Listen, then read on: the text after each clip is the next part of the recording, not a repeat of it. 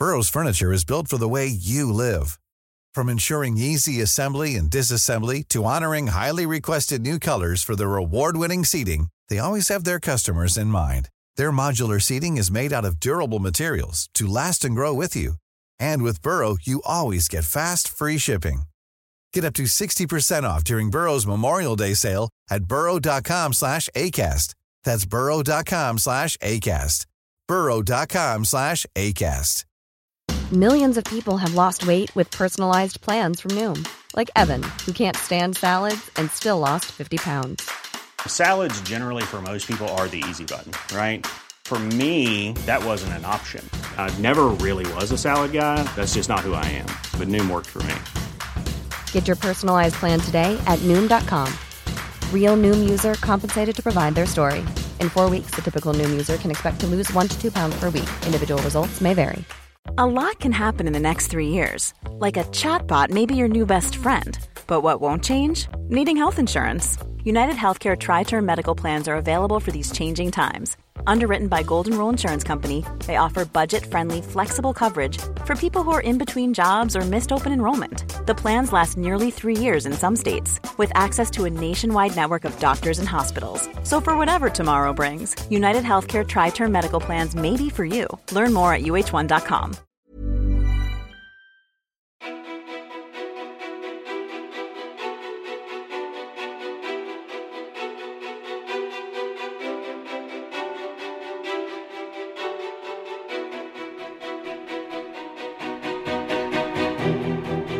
Elinor Bjurström blev känd när hon medverkade i tv-programmet Toppmodell 2014. Elinor har 86 000 följare på Instagram, har en son tillsammans med Jimmy Olsson som är känd från Youtube-gruppen Rackartygarna. Hon bloggar på BAM, är en av profilerna i tv-serien Unga mammor och vann dokusåpan Baren när den gjorde comeback 2015. Elinor jobbar fortfarande en del som modell och hon och Jimmy har nyligen byggt sitt drömhus. Elinor lyfter även viktiga frågor och berättar om ofiltrerade känslor. Hon har öppnat upp om missfall, hudsjukdomen psoriasis, sexuella övergrepp, ätstörningar och tagit ställning för offentlig amning. Är det självklart att vara så ärlig? Vad delar hon inte med sig av? Vem är egentligen Elinor Bjurström? Varmt välkommen till podcasten Ofiltrerat med mig Sofia Peterfia Ståhl. Hej Elinor! Hej! Vilket fint intro. Ja men eh, varsågod eller liksom det, Ja. det är det. Jag fick nästan lite rysningar när du berättade det. Ja men vad kul. Mm. Det, det är så intressant för att när jag eh, har läst på om dig så är Mm. det liksom det som slår mig eller det jag möttes av. Det är att du liksom väldigt mycket eh, som tar ställning för saker och att du också pratar om sånt som ofta är lite tabubelagt. Ja. Hur kommer det? Ja, exakt. Och det är så här, åh, det här är så skönt. För att du är ju verkligen Mm. ofiltrerad som människa. Ja. Om jag känner till det rätt. Ja, det är jag. Nej men det är det som är så kul. Du frågade ju faktiskt så här, vem är Elinor Bjurström dessutom? Mm. Och det är så kul för det första som jag tänker på det där är ju jag. Och jag delar med mig av, inte allt, för alla har ju en gräns. Men allt som har med mig att göra delar jag med mig av. Mm. Och jag tycker inte ens att det är lite jobbigt att dela med mig. Har det alltid varit så? Ja, men jag tror att jag är väldigt öppen människa.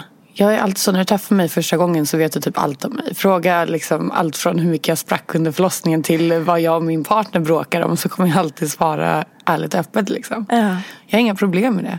Och är inte, för jag tänker mig att det är en sak att vara så i, i liksom sitt privatliv eller Mm. i sitt vanliga liv. Men sen när man blir offentlig.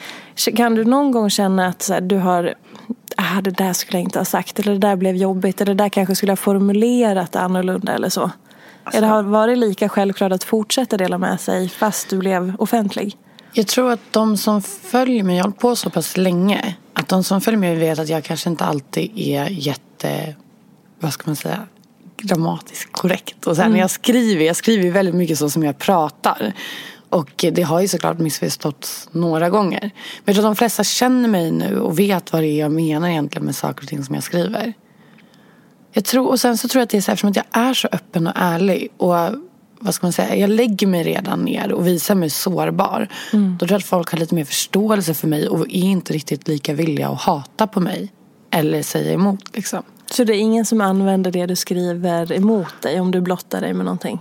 Nej, inte riktigt. Alltså sen är det klart att man kan få saker emot sig som influencer. Det får du väl alltid liksom. Men inte just med de här tunga, starka ämnena som andra inte öppnar sig med. För jag tror att folk respekterar verkligen att jag gör det. Folk brukar inte gå emot det faktiskt. Sen kan folk skriva så här, ah, det där hade jag inte varit så öppen med men tack för att du är det typ. Så där, de kanske inte håller med mig i att vara så öppen men de uppskattar ändå att jag är det.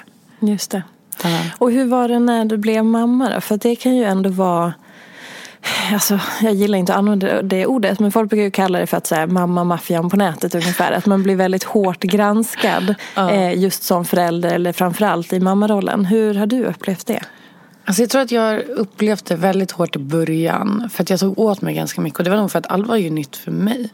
Jag har ju aldrig varit mamma förut. Jag har ingen aning om hur mycket vatten jag ska ha när jag badar min son första gången. Liksom. Jag har ingen aning. Och då var det ganska många i början som sa, ja, men typ det där med vattnet. Så här. Hör du, testa att ha lite mer vatten. Det är inte konstigt att han skriker när du badar honom. Man bara, okej, ja förlåt men alltså, jag har aldrig gjort det här förut. Istället för att hoppa på mig, ge mig ett tips. Bara, du, shit det är inte lätt, jag vet. Men prova att ha lite mer vatten så kanske det blir bättre nästa gång. Eller du vet, säga saker på ett snällare sätt typ. Och så spänner jag fast, jag har en liten hund som väger två kilo. Jätteliten hund. Som jag spände fast i barnvagnen när min son var ganska nyfödd. Och gick och så tog jag en kort på barnvagnen och min hund då. Och då fick jag jättemycket skit om att jag är livsfarlig för mitt barn. För att min hund kan välta vagnen. Och det är typ så här, vagnen i sig väger typ 14 kilo och sen så ungen på det. Och min unge föddes 4,2 liksom. Så han var ganska stor. Då, det är nästan liksom 20 kilo. Man bara, hur ska han två kilo välta det där? Men, och just också när man är liksom nyförlöst.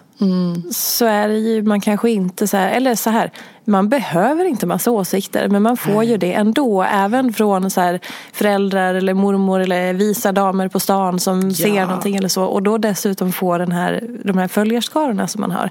Det blir ju såklart att det blir en extra. Men sen tror jag att det är så här, folk som har varit mamma länge, eller nu menar jag inte länge, det räcker med två år, men längre än vad jag hade varit, kanske känner sig viktiga och vill dela med sig av så som man själv har uppfostrat sitt barn för att sitt barn är det viktigaste i sitt liv. Jag tror att det blir så här ett känsligt ämne det här med barn och mammarollen och så för att man känner sig så viktig i den rollen. Och då blir det kanske att man känner sig lite mer viktig i den rollen till mig också. Hänger du på vad jag menar? Att det blir så att de bara, men nu måste jag säga åt Elinor att hon gör fel. Typ. Just det.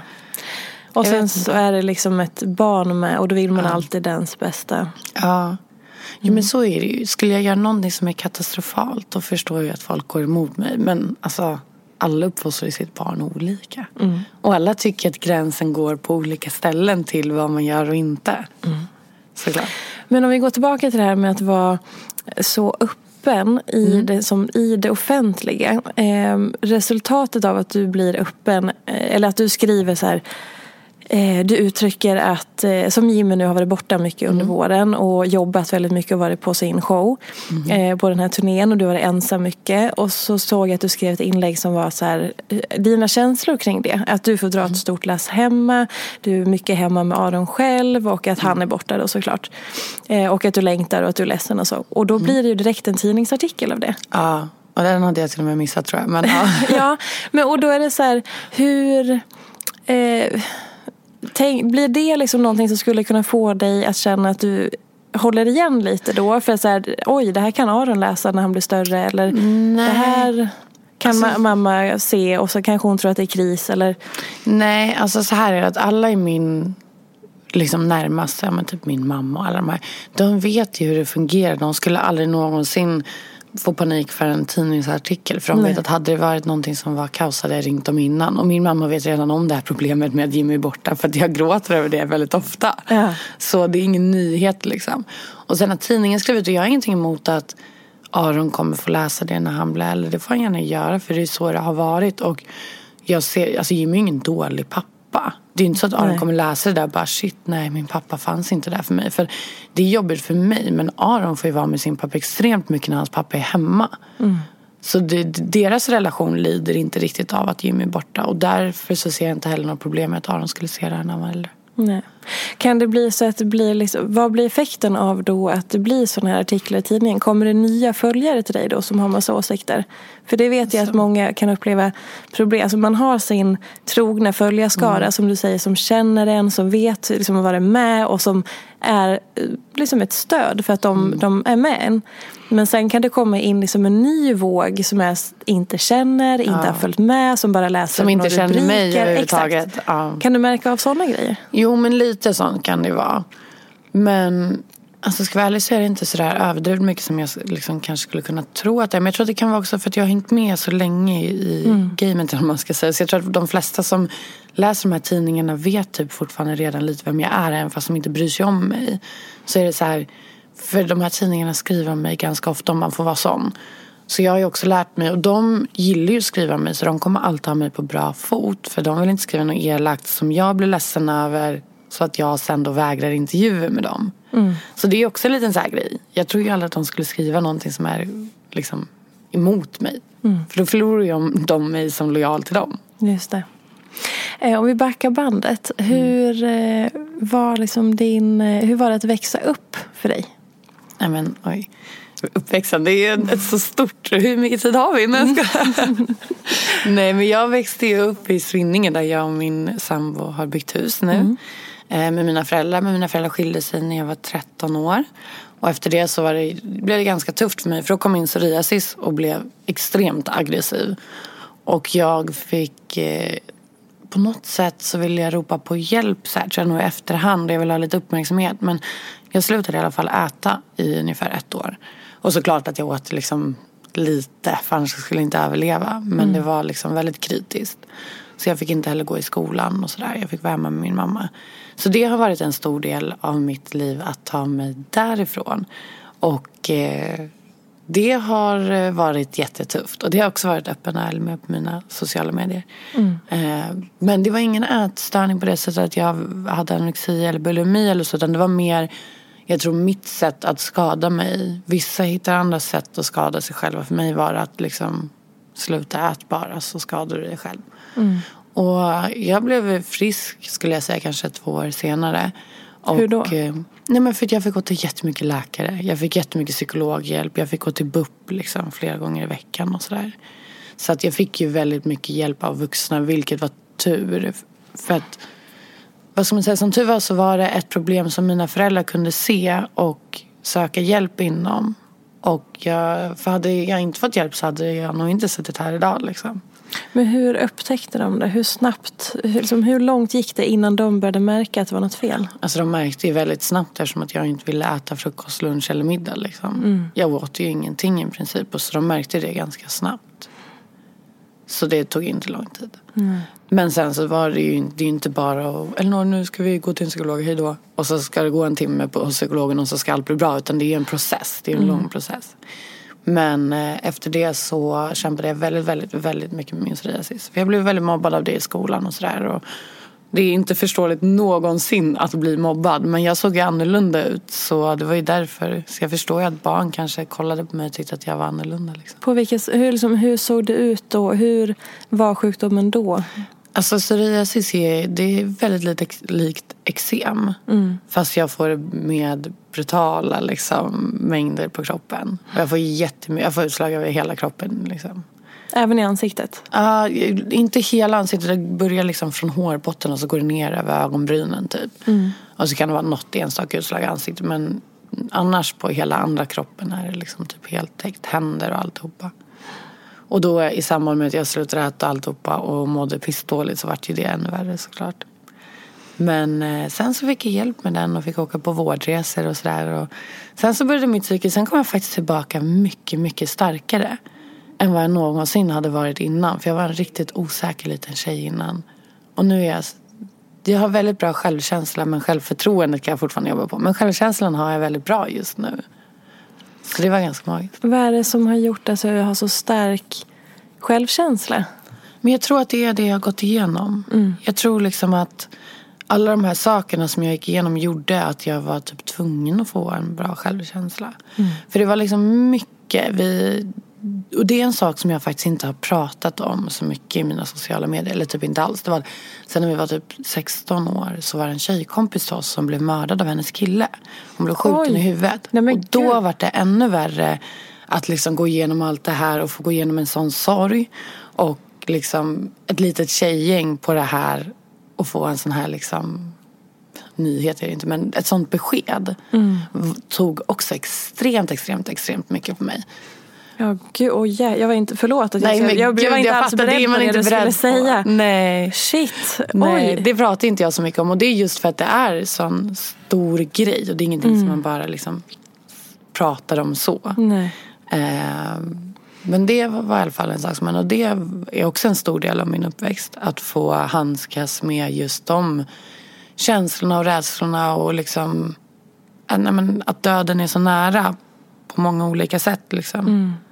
Kände du den här pojkvännen? Ja, det var ju liksom, jag Ja, bor ju var- från Åkersberga, Täby, vet vi alla känner Ja. alla där. Så det var ju, Jag hade faktiskt också en eh, kille i parallellklassen som eh, hade ihjäl båda sina föräldrar eh, Ah. när vi växte upp. Jag var inte nära honom. Eh, eller jag kände honom inte så. Eh, men vi gick i parallellklass. Och det, I en liten skola med kanske, vad var vi, 400-500 elever. Ah, så att det är lite alla känner alla. Mm. Och det är sån otrolig chock. det är en jättechock. Man kan liksom inte, jag, har- jag visste inte alls hur jag skulle hantera det. Även om det inte Inte var jag. min kompis. Och då kan jag tänka mig att det var ännu värre för dig när det var dina vänner. Ja. Jag kan inte ens föreställa Nej, det är mig det. jättejobbigt. Och det som är svårt att hantera är dels sina egna känslor men sen att se sina andra nära vänner må dåligt och inte kunna riktigt typ hjälpa dem var också jätte, jättejobbigt. Men, vad eh, hemskt. ja, så, det, så när du säger så här, din uppväxt, man bara ja det är lite olika delar här och där och där som har gått liksom åt helvete. Men jag tror också så här, att det är alla de här små delarna som, eller små, stora delar faktiskt, men som har skapat mig till den jag är idag. Och jag tror att det är därför jag kanske är så öppen som jag är idag. För att jag har gått igenom alla de här grejerna och känner att jag har ingenting att hålla på liksom. Har det alltid varit naturligt att prata om hur man mår och känslor och de här emotionella grejerna hemma Jag tycker det är viktigt. Jag tycker det är viktigt. Min mamma är väldigt, väldigt öppen emotionellt. Väldigt öppen. Och tycker det är, hon har alltid sagt det. Så länge du pratar med mig om vad det är så kan vi lösa det tillsammans typ. Eh, och sen så var det väl lite så efter den det här med min tjejkompis efter mobbningen i skolan så var jag väldigt stängd. Jag pratade typ inte så mycket om mina känslor just för att jag, jag visste typ inte ens vad jag skulle säga. Jag ville ju bara gråta liksom. Jag hade ju inte så mycket att säga. Så efter det, typ när jag nu har blivit bättre efter det liksom, så tror jag att mitt sätt att hantera mina känslor är typ att prata om dem. Jag menar när jag berättar sånt här på min Instagram, det är inte bara för att jag vill hjälpa andra i samma situation eller något. Det är ju för att liksom lätta på mitt eget hjärta. För jag mår ju bra av att berätta det här för folk. Jag mår ju bra av det. För jag tänker, jag, ibland känner jag så här, skriver jag ut det till det offentliga, då kan jag släppa det sen. Så kan de ta hand om det. Nej men förstår du vad jag menar? Det blir lite så här, jag släpper problemet. Gud vad intressant. Ja. Det måste man vara ganska mo- eller väldigt modig för att våga göra. Tänker jag. Ja, det är jättemånga som inte alls eh, vågar vara så alltså, privata. För att prata om sina känslor och hur man känner, speciellt när det inte handlar om kanske alltid lyckliga känslor. Om vi tar till exempel det här med att Jimmy åker iväg. Att jag liksom säger, men jag är ledsen varje gång han åker iväg och tycker det är jättejobbigt att ta hand om mitt barn själv. Det är liksom en typ, en känsla som folk skäms över att känna. Och så här, för, typ Nej, jag vet inte hur jag ska förklara men folk typ inte är stolta över det och då vill de inte heller dela med sig av det. För att de är rädda hur folk ska se på det. Men jag är mer känner att det här är ju jättevanligt. Jag tror att det är flera tjejer där ute eller killar också som har partners som reser iväg och de vet exakt hur det känns att bli själv med en liten unge liksom flera dagar i veckan. Det är inte kul. Hur, liksom jobb, hur, hur är det då för... eh, för jag, jag förutsätter ju att Jimmy vet hur du känner kring det här så. Men hur, hur tycker han? Är han lika öppen? Ja, men Jimmy är också öppen men han är absolut inte lika öppen som jag. Han är lite mer ska man säga, brydd liksom, om vad andra tänker. Tänk, vad, tror andra om det och vad tror du att andra säger nu om du säger så här. Liksom. Men sen så vet han ju också vem man är tillsammans med och han är så här. Men, och Ja, hur funkar jag. den dialogen mellan er då? den Stämmer du av med honom eller är det att du liksom får feeling sen börjar du älskling bara svet så kolla Instagram för att det dök upp en grej? eller hur Det kan liksom... faktiskt vara lite både och. Jag Ja. vet ju vart hans gräns går. Jag vet vart han blir obekväm. Jag skulle aldrig liksom skriva någonting som påverkade honom på det sättet. Det här med att han var borta, det kollade inte jag med honom innan. Men det, liksom, Han vet om känslorna. Han vet om känslan och han vet, det är ingenting som han liksom skulle bry sig om så. Men skulle det vara liksom jag skrev något inlägg förut om hur det är att ha sex efter förlossningen typ. Och så här. Sånt kollade jag med honom innan. Så här, men Jimmy, hur känner du om det här? För att det vet inte jag vart hans gräns går på vad jag säger och inte. Precis. Så jo, men det är lite både och. Men finns det någonting i ditt liv som du känner, alltså, nu vet inte jag vad det skulle vara för du har ju varit så väldigt öppen med allt. Men finns det någonting som du känner spontant att det här skulle jag absolut inte vilja berätta, det skulle jag hålla för mig själv? Alltså grejen är så här att det finns jättemycket som jag håller för mig själv. Men det är bara grejer som innehåller andra. Förstår du? Alltså när det är mina egna känslor. Då är jag jätteöppen. Då pratar jag om allt. Och lite när jag kommer till Jimmy för att han är liksom så här. Men skulle det hända min bästa vän någonting som liksom. Då skulle jag aldrig skriva ut det. Nej. Men det, är ändå, det har ändå med mig att göra och mina känslor att göra. Som nu till exempel, jag skrev ut på min Instagram för inte så länge sedan att vi var på en rättegång med en tjejkompis till mig. Eh, och det var emot liksom, kvinnovåld. Det har ju jag fortfarande inte skrivit ut exakt vad det, det handlar om för att hon har varit lite så här, jo men nu får du skriva, nej nu får du inte, nu får du och bla bla. Och så har vi försökt vänta tills domen kommer. För att jag inte ska bli åtalad för, vad säger man, förtal och massa grejer liksom. Eh, men liksom en sån grej hade jag lika gärna kunnat hålla för mig själv. Just, för att det innehåller, alltså det är ju inte bara mig det handlar om, utan det är många andra. Så sånt säger jag inte. Men där fick jag faktiskt godkänt från henne och hon sa det. Men jag vill att alla ska veta hur män kan bete sig mot kvinnor liksom. Japp. Otroligt viktiga frågor. Jätte, jätteviktigt. Ehm, jag tänker, det du berättade om ehm, hela den här biten med att du slutade äta och din ätstörning som du ju ändå var, även om det inte var då klassat som bulimi eller anorexi. Då antar jag att det var eh, UNS, ospecifierad Ja. ätstörning. Ja. Eh, men i alla fall. ehm, och sen, för sen kom du in liksom i modellbranschen och modelllivet. Ja. Och jag kan tänka mig att de här två i kombination kanske Kan bli inte är så bra. Nej. Säger min, bara det jag vet och tror. Rätta mig. Eh, Hur var det för dig? Alltså att slunga sig in i den världen. Så här var det, min dröm var ju att bli modell. Mm. Och när man har en dröm som man känner ändå på sig att den här kan jag faktiskt uppnå. Då finns det inte så mycket annat. Även om man är orolig för sin egen hälsa eller inte så finns det inte så mycket som kan stoppa dig för att gå för den här drömmen. Mm. Och det var precis det jag gjorde. Jag kände att nej men jag klarar av det här. Och när jag började med modellandet så var jag frisk från min tidigare ätstörning eller vad man ska kalla det. För, får jag bara fråga, ehm, liksom frisk?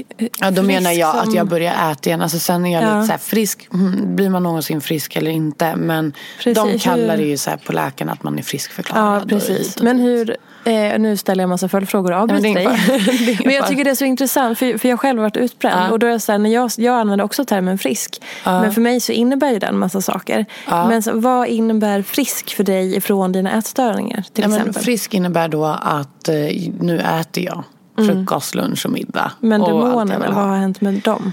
Demonerna tror jag på något sätt, det här har jag faktiskt också pratat om. Eh, tror jag på något sätt alltid kommer finnas kvar där. De kommer Mm. alltid sitta lite i ditt bakhuvud och gnabba på dig och bara okej men nu har det gått upp lite eller nu har du gjort det här. Och, Som under graviditeten? som under graviditeten, det var jättemycket, jag pratade jättemycket om det under graviditeten. Att eh, det är jobbigt för mig att inse att jag går upp i vikt. Typ. Även fast jag vet att det är helt normalt och alltihopa så är det någon liten tanke där i mig som tycker att det är jobbigt.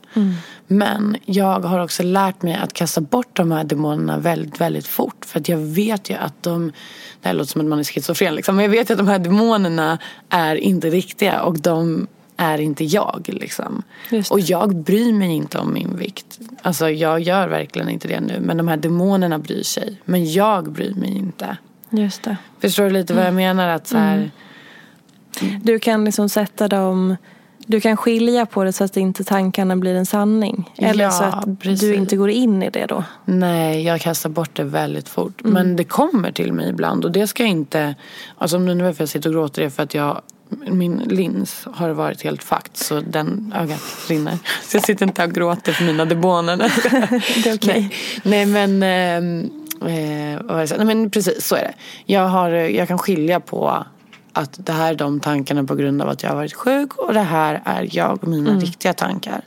Mina riktiga tankar skiter fullständigt i hur min kropp ser ut egentligen. Jag tycker ändå det är viktigt att bara så här utveckla termen frisk. Så att man inte tror Ja men frisk att... för mig är då att jag liksom börjar äta igen, jag är inte sjuk Exakt, nej men precis. Nej, men jätte, tack för att du ville förtydliga. För jag tycker det är så viktigt att, för frisk kan, då tror folk, eller folk, det är lätt att se då att det är liksom allt är precis som vanligt. Det var som det var innan, det är inga problem. Men sådana här grejer sitter ju i en. Ja, men det handlar om psykiska grejer. Jag tror Ja. att psykiska grejer på något sätt alltid kommer sitta kvar mer eller mindre. Verkligen. Det är jättesvårt. Ja. Men då tillbaka till din dröm. Ja. Innan jag började avbryta och ställa följdfrågor. Ja. Nej men tillbaka till den där när jag kom in i modellandet när jag var eh, och då hade jag som sagt blivit frisk. Eh, men när det kommer in ett modellande så är det alltid så här de mäter dig på längden och de mäter alla dina mått runt kroppen. Och de säger till mig så här, men Elinor eh, du måste gå ner fem centimeter runt dina höfter för att få det här kontraktet. Och du vet, och vi alla in, vet vad det innebär det är att typ svälta sig själv. Jag var redan då väldigt, väldigt, väldigt liten. Jag kunde typ knappt bli mindre. Alltså det var mina höftben som var breda. Liksom. Du skulle då få det som skulptera om ditt skelett typ. Ja men typ. Nej men och så sa de så att de skulle sätta mig på någon diet. Och då sa jag faktiskt ifrån på grund av mina tidigare erfarenheter inom ätstörningar. Så var jag tillräckligt stark. Bara vet ni vad, det här funkar inte för mig. För jag kommer att tyna bort om jag ska göra det här. För att jag vet att jag kommer fastna i det. Så jag var ju väldigt bra på att säga ifrån. Och det tror jag också att jag har så här lite min tidigare ätstörning då. Att göra att jag hade modet att säga ifrån och veta vad det här kan leda mig. För att när, man då, när jag då hade blivit frisk från min ätstörning så insåg jag att det där var inte ett liv som jag ville leva. Så där dåligt ville inte jag må. Och vad, alltså för vad? För att jag inte vill äta mat. Jag älskar mat. Det är liksom bästa som finns här på jorden nu. Liksom. Så jag är lite så här. Nej men jag kunde verkligen skilja på det och se att det där var en läxa för mig. Och det där var en lärdom. Och jag, det lärde mig att jag aldrig ska hamna där igen. Så då i modellandet istället så kunde jag ta med mig det och alltså säga nej till allt som hade med vikten att göra. Och då säga till de här kontrakten som ville att jag skulle gå ner i vikt. Men vet du vad, jag kommer inte göra det. För jag vet att det inte är hälsosamt för mig. Men det krävs väl otroligt mycket mod och styrka när det handlar ja, alltså, om... Snälla modellbranschen, de är så elaka. Ja men Alla jag kan inte, alltså det handlar om så mycket pengar och prestige och det är Mm. massa du var väldigt ung, det är massa äldre människor som säger åt dig vad du ska göra och inte som har makt och liksom allt. Hur Ja, det var vågade du?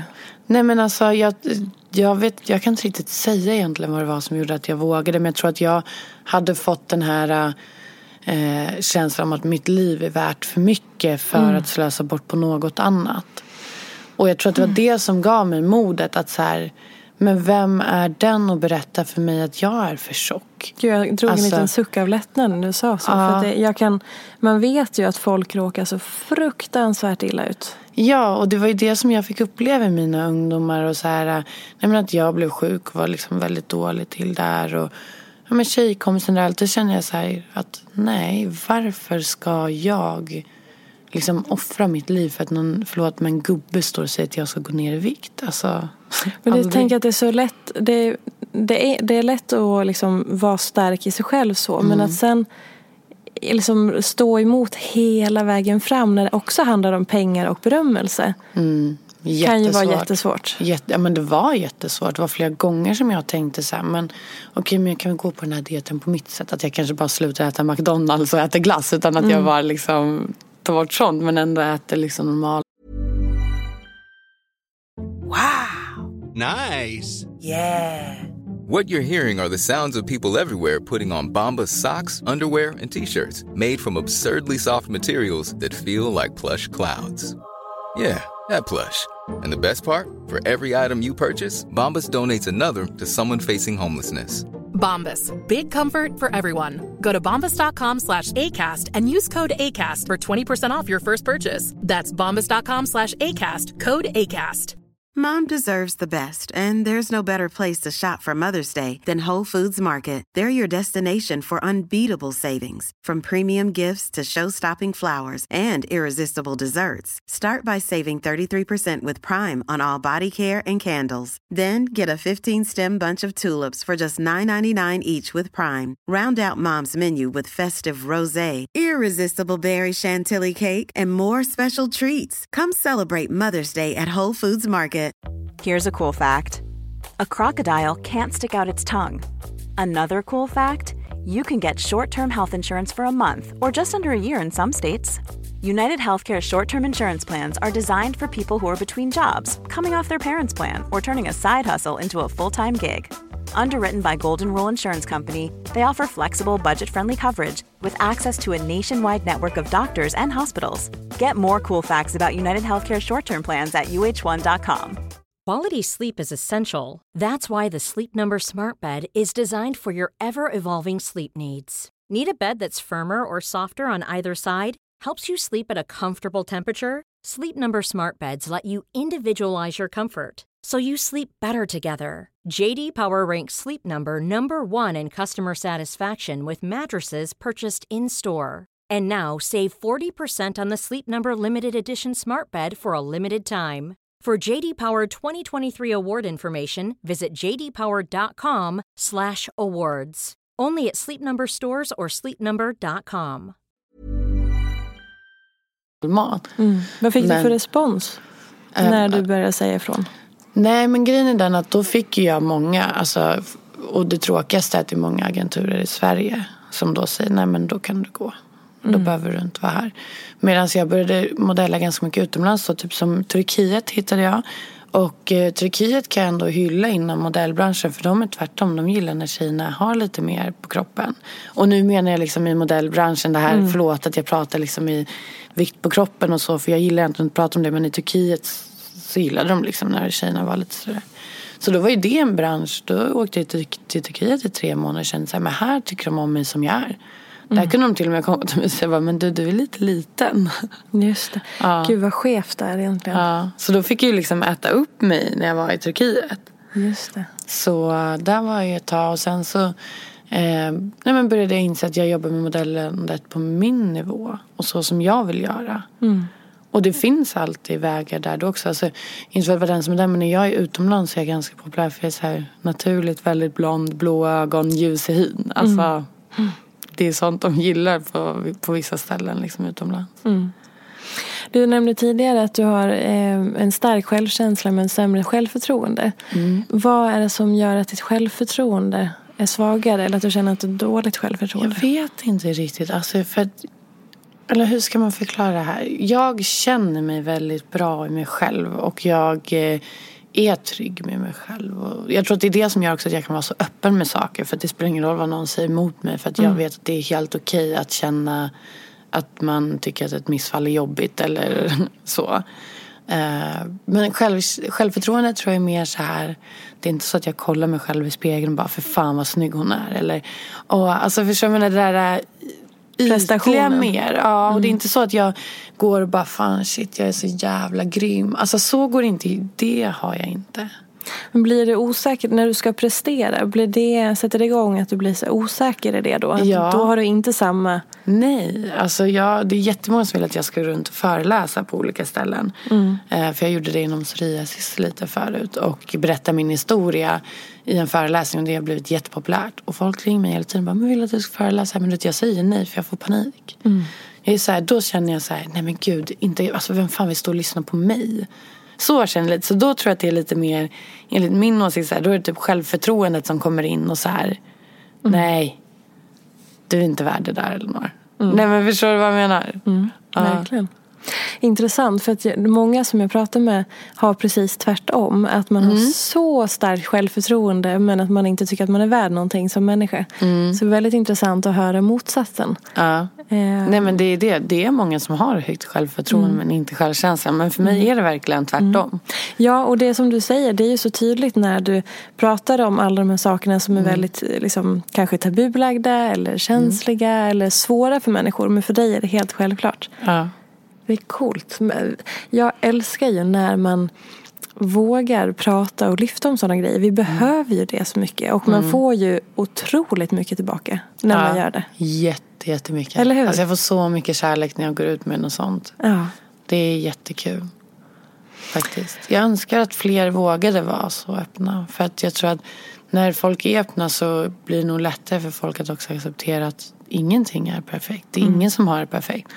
Och även fast jag sitter där hemma med mitt stora feta hus som jag och min man precis har byggt. Vi har precis fått barn och vi är så lyckliga. Så går jag ut med att vad, jag gråter varje gång min man ska åka iväg. Man, vi är inte gifta men min kille ska åka iväg på en show. Och det tycker jag är jätte, jättejobbigt. Så, för jag tycker att det är viktigt att så här spricka den här perfekta bubblan som många gärna vill visa upp att de, att de har. Och jag menar inte att min bubbla egentligen är mindre perfekt bara för att jag visar att jag också mår dåligt eller är ledsen för saker och ting utan min bubbla är fortfarande perfekt. Förstår du vad jag menar? Men det är perfekt att också gråta ibland för alla gör det. Alltså det finns ingen som aldrig är ledsen. N- nej, och är man Sen menar jag aldrig kanske inte gråta i tårar men alltså det finns ju ingen som aldrig är ledsen. Nej men precis, eller som har en dålig dag. Nej. Stort som smått. Så. Ja. Nej, jag tycker det är viktigt att visa upp så att vi inte lever i någon fantasivärld. Framförallt för unga människor. För jag tror att så här, men typ runt 14-åringar liksom. De kollar på Instagram och ser så mycket upp till oss som har mycket följare. Och vi visar upp ett sånt perfekt liv. Hur vi alltid äter ute och hur vi alltid liksom. Vi har råd med alla våra Chanel-väskor vi vill och alltihopa. Jag, jag tror att de får upp någon bild i huvudet på hur livet ska se ut. Mm. Och de för, kan inte riktigt förstå att men de visar bara upp det de vill på Instagram. De visar inte upp allt som händer i deras liv. Det kan inte en ung tjej eller kille liksom tänka. Utan de ser bara det här perfekt och tänker så ska det vara. Fast jag har ju ingen Chanel-väska. Eller jag har inte rest 15 gånger det här året. Eller jag ligger och gråter varje kväll för jag tycker jag är ful. Det är ju inte de. För jag, menar att det, jag tror att det är ganska viktigt att visa upp för unga just att vi, är, vi lever inte så perfekt som kanske alltid ser ut att vara. Nej, precis.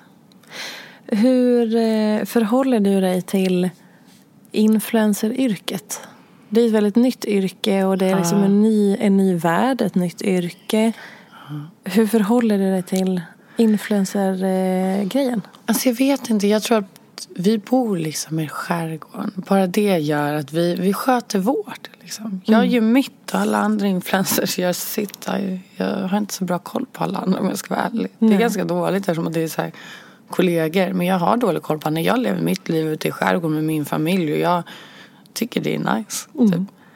Sen är det så här absolut. Jag vet inte riktigt ens när kallar man sig själv influencer. Vad är en influencer då? Jag tänker att när man kan försörja sig på det. Ja, men jag tänker Eller, så här, alltså- det är ju så många influencers som har så mycket annat också. Ja, men jag brukar ta till exempel Ellen Bergström som ett väldigt, hon är en väldigt bra vän till mig också som är väldigt bra allt till exempel. Många är så här, men hon är influencer. Fast det är hon ju faktiskt inte. Ja, hon har mycket följare och hon tjänar bra med pengar på sina sociala medier, absolut. Men hon är ju faktiskt skådespelare. Förstår du vad jag menar? Så hon är ju inte influencer, hon är skådespelare. Jag tänker att jag vet inte om det finns någon officiell så här, några kriterier. Eh, Nej, det är inte så att du får ett diplom liksom. Här, Nej, grattis nu, exakt. du är influencer. Liksom. Det finns ju ingen yrkesutbildning. Eller jo, det kanske det gör förresten. Undrar om inte jag har hört att det. Jo, men jag har hört ett gymnasium som ska liksom Eller ha en hur? utbildning med det. Men jag inte. Men jag tänker att eh, för att influencer det är väl att man liksom påverkar andra människor. Man influerar andra och har effekt Ah. på andra. Jo men det är ju Ehm, det ordet liksom betyder. Ja men precis. Men, och det är så här, jag tänker att man är en influencer. Det kanske är upp till betraktaren då. Mm. Och så Ellen är ju skådespelare. Men hon påverkar ju definitivt andra. Och hon Absolut. tjänar pengar på sina sociala medier. Så hon kanske är både och. Jag Ja. vet inte. Vad Nej, kallar hon, vet du vad hon kallar sig för? Nej jag tror att hon själv kallar sig för skådespelare. Att hon Ja. är så här, men jag är ingen influencer. För det Nej. är inte det hon satsar på. Det är inte det hon liksom. Nej. Men jag, sen tror jag att det är lite så här, det här med influencer. Det är därför det är så kul just det ordet. För jag tror att det är många som är, alltså så här, men hon är ju en influencer. Och så är det kanske inte riktigt en influencer som kanske influencer betyder från början. Eller alltså förstår du? Jag menar att det blir så här. Och sen har väl Det är så ordet... många. Ordet innebär så många. Bara du har över tusen följare på Instagram nu för tiden så kallar de sig själva för influencer. Nu säger inte jag att det är fel eller rätt. Men jag menar att det ordet har blivit väldigt brett. Men så här då.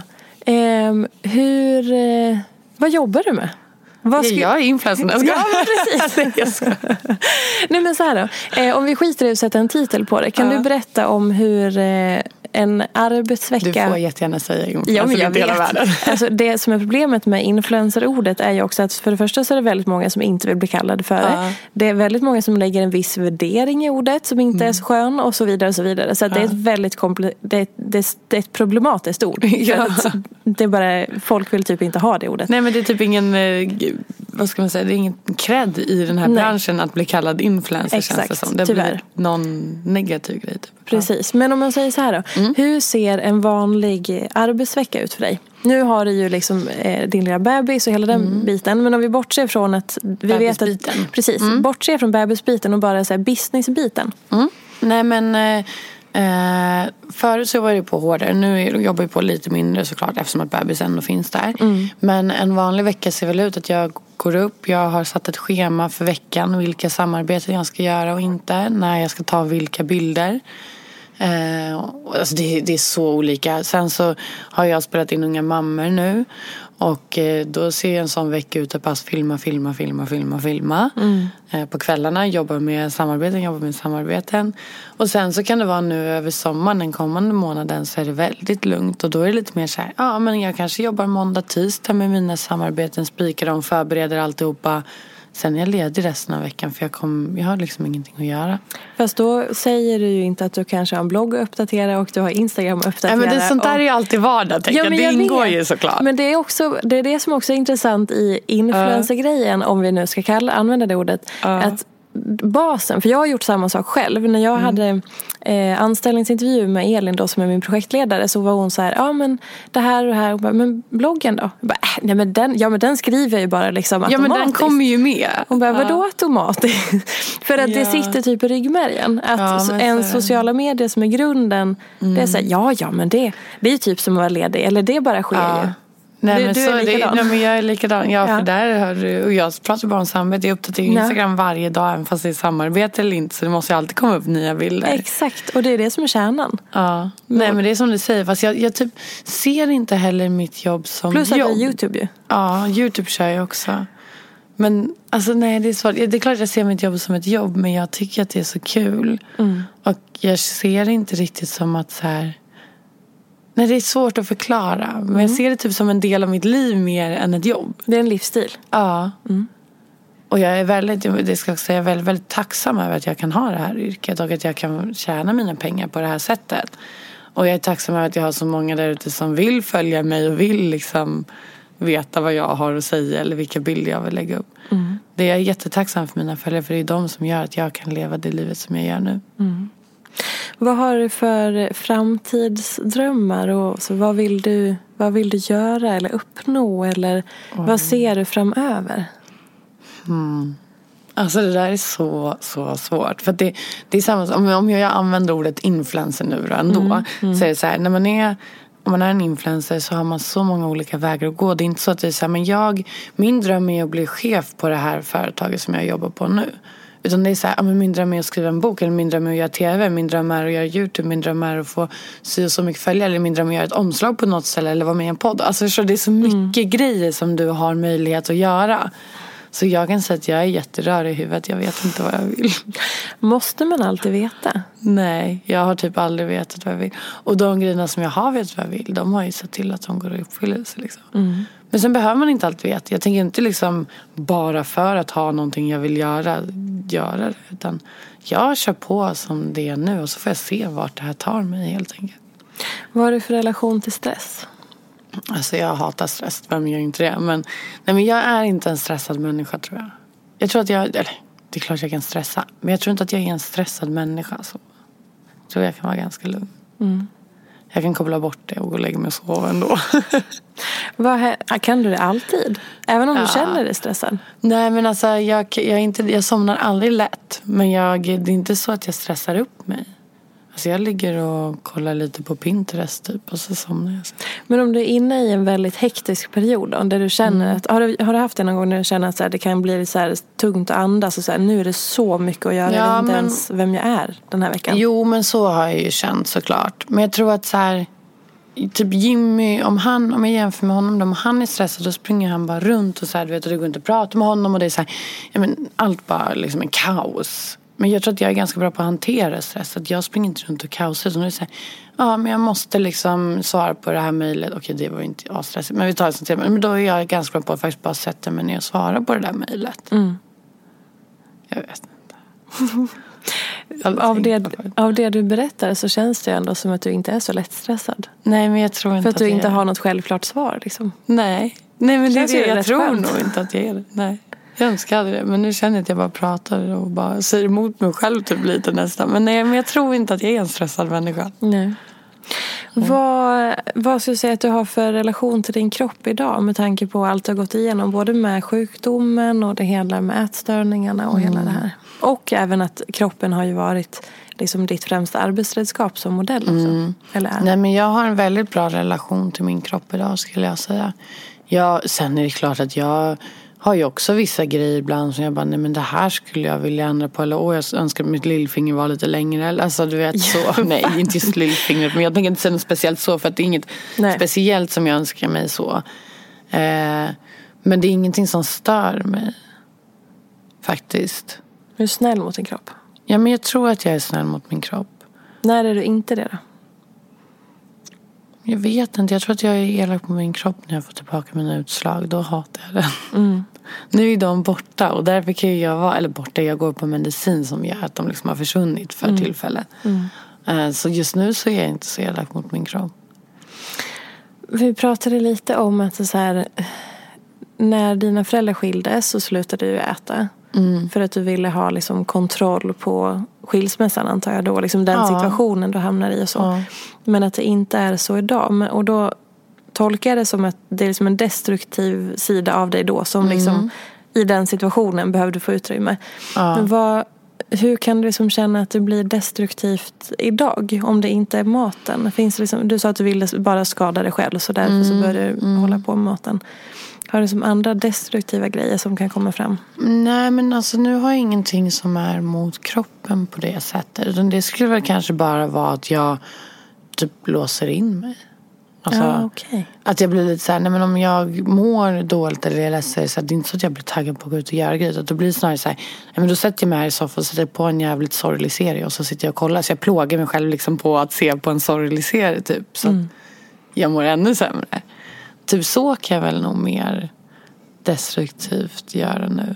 Men jag tror att det är nog ganska vanligt också att när man är nere att inte då beblanda sig i en miljö där allt är jättepositivt eller kolla på en aspositiv film. Utan då blir det nog lätt att man faktiskt söker sig till det som är i samma sinnestillstånd som en själv. Liksom. Sänker sig ännu mer. Ja. ja, men det är ju så när du är ledsen så är det många som lyssnar på sorglig musik. Liksom. Är du glad så lyssnar du på så här uppåt musik. Vad skulle du vilja att folk har med sig när de är i sociala medier? Vad Nej, behöver man tänka på eller förstå? Nej, men det viktigaste är bara att alltså, vi väljer helt själva vad vi lägger upp. Om jag vill måla upp en perfekt värld så kan jag få er att tro att jag har en perfekt värld. Utan problem. Vare sig den är perfekt eller inte.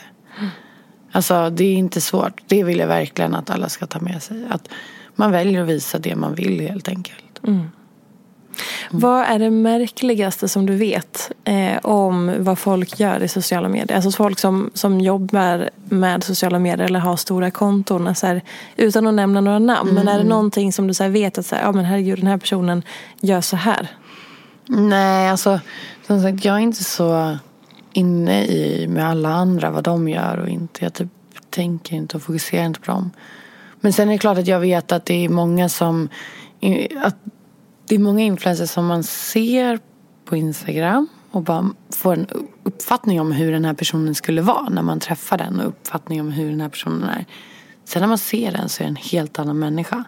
Alltså, Alltså- utseendemässigt eller personlighet? Nej, personlighetsmässigt pratar jag mest om. Sen så är det ju såklart att det är många som också, ja, alltså många vet jag inte men det är klart det finns de som redigerar sig väldigt mycket också såklart.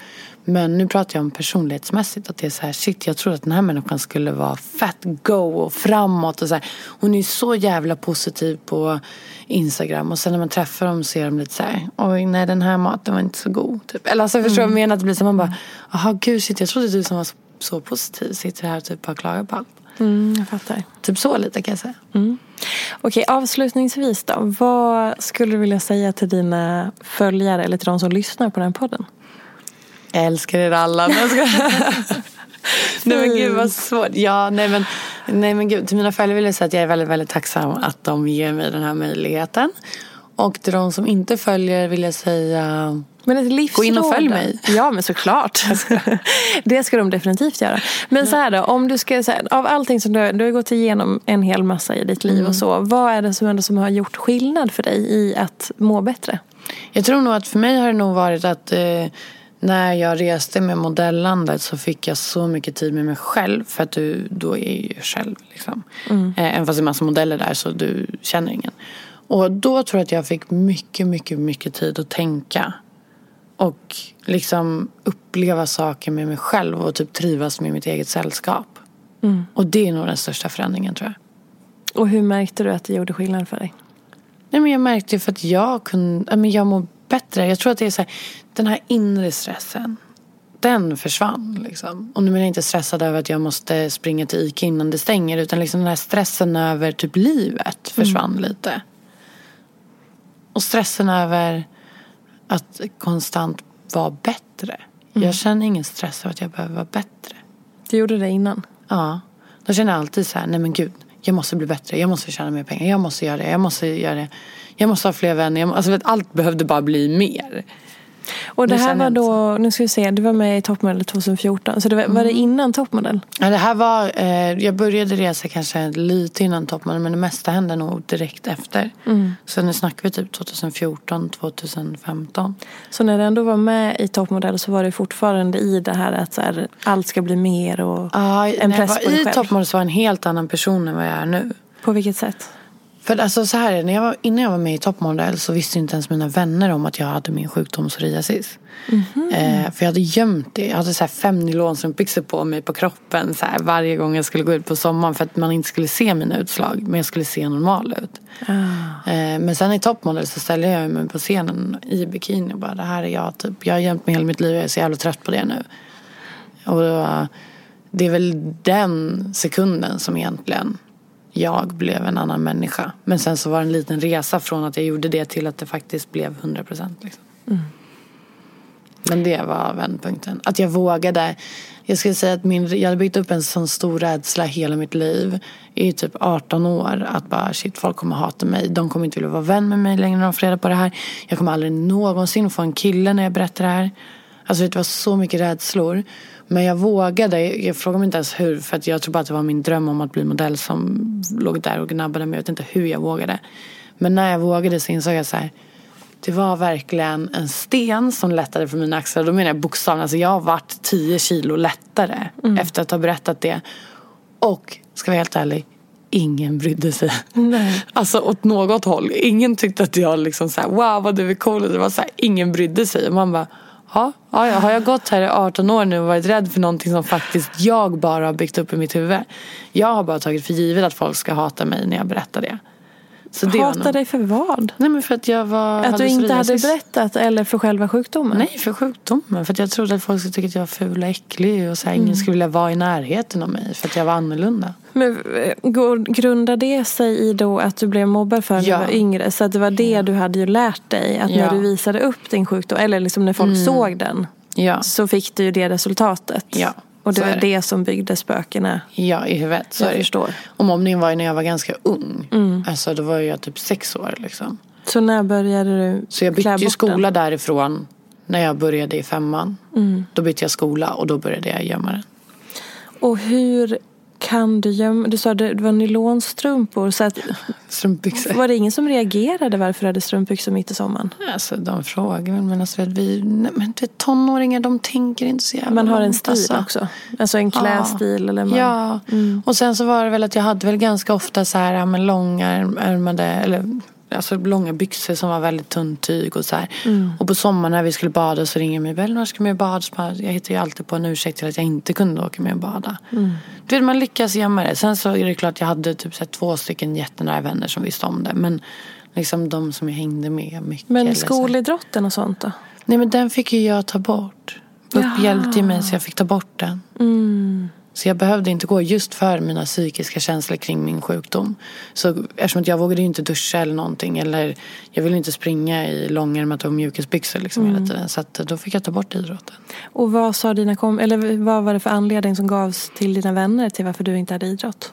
Nej men för att jag sa bara, alltså jag kommer faktiskt inte ihåg vad jag sa till dem. För det här är så pass länge sedan. Mm. Men jag tror att jag liksom bara förklarade att nej jag ska inte ha det. vet, jag tror inte att de ställde så mycket följdfrågor. Nej. Det var inte så att de jag bara, nej men jag ska inte ha idrott. De bara, varför inte? Så bara, nej men för att eh, jag har gjort illa foten eller inte fan mm. vet jag. Alltså, mm. vet, jag kunde sagt vad som helst. Det var inte så att de bara, men du kan ju springa när vi springer till bussen. Eller alltså förstår ja, jag menar, de tänker inte steget längre. Så jag tror att det var inte svårt att liksom, få bort det. Nej. Faktiskt.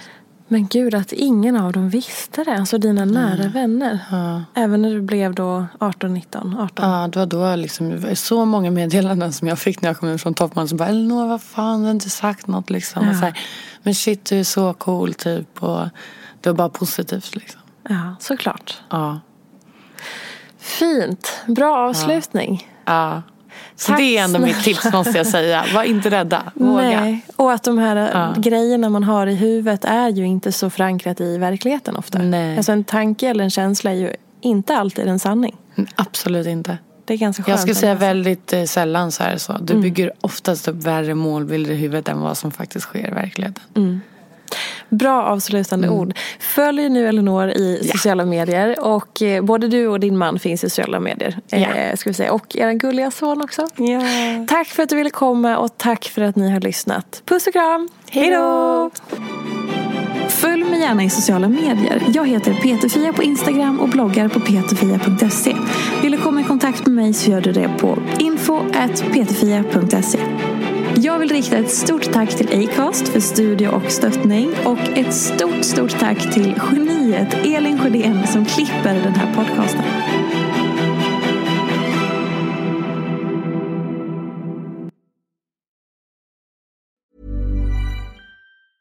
Planning for your next trip? Elevate your travel style with Quince. Quince has all the jet-setting essentials you'll want for your next getaway, like European linen premium luggage options, buttery soft Italian leather bags, and so much more. And is all priced at 50 to 80% less than similar brands. Plus, Quince only works with factories that use safe and ethical manufacturing practices.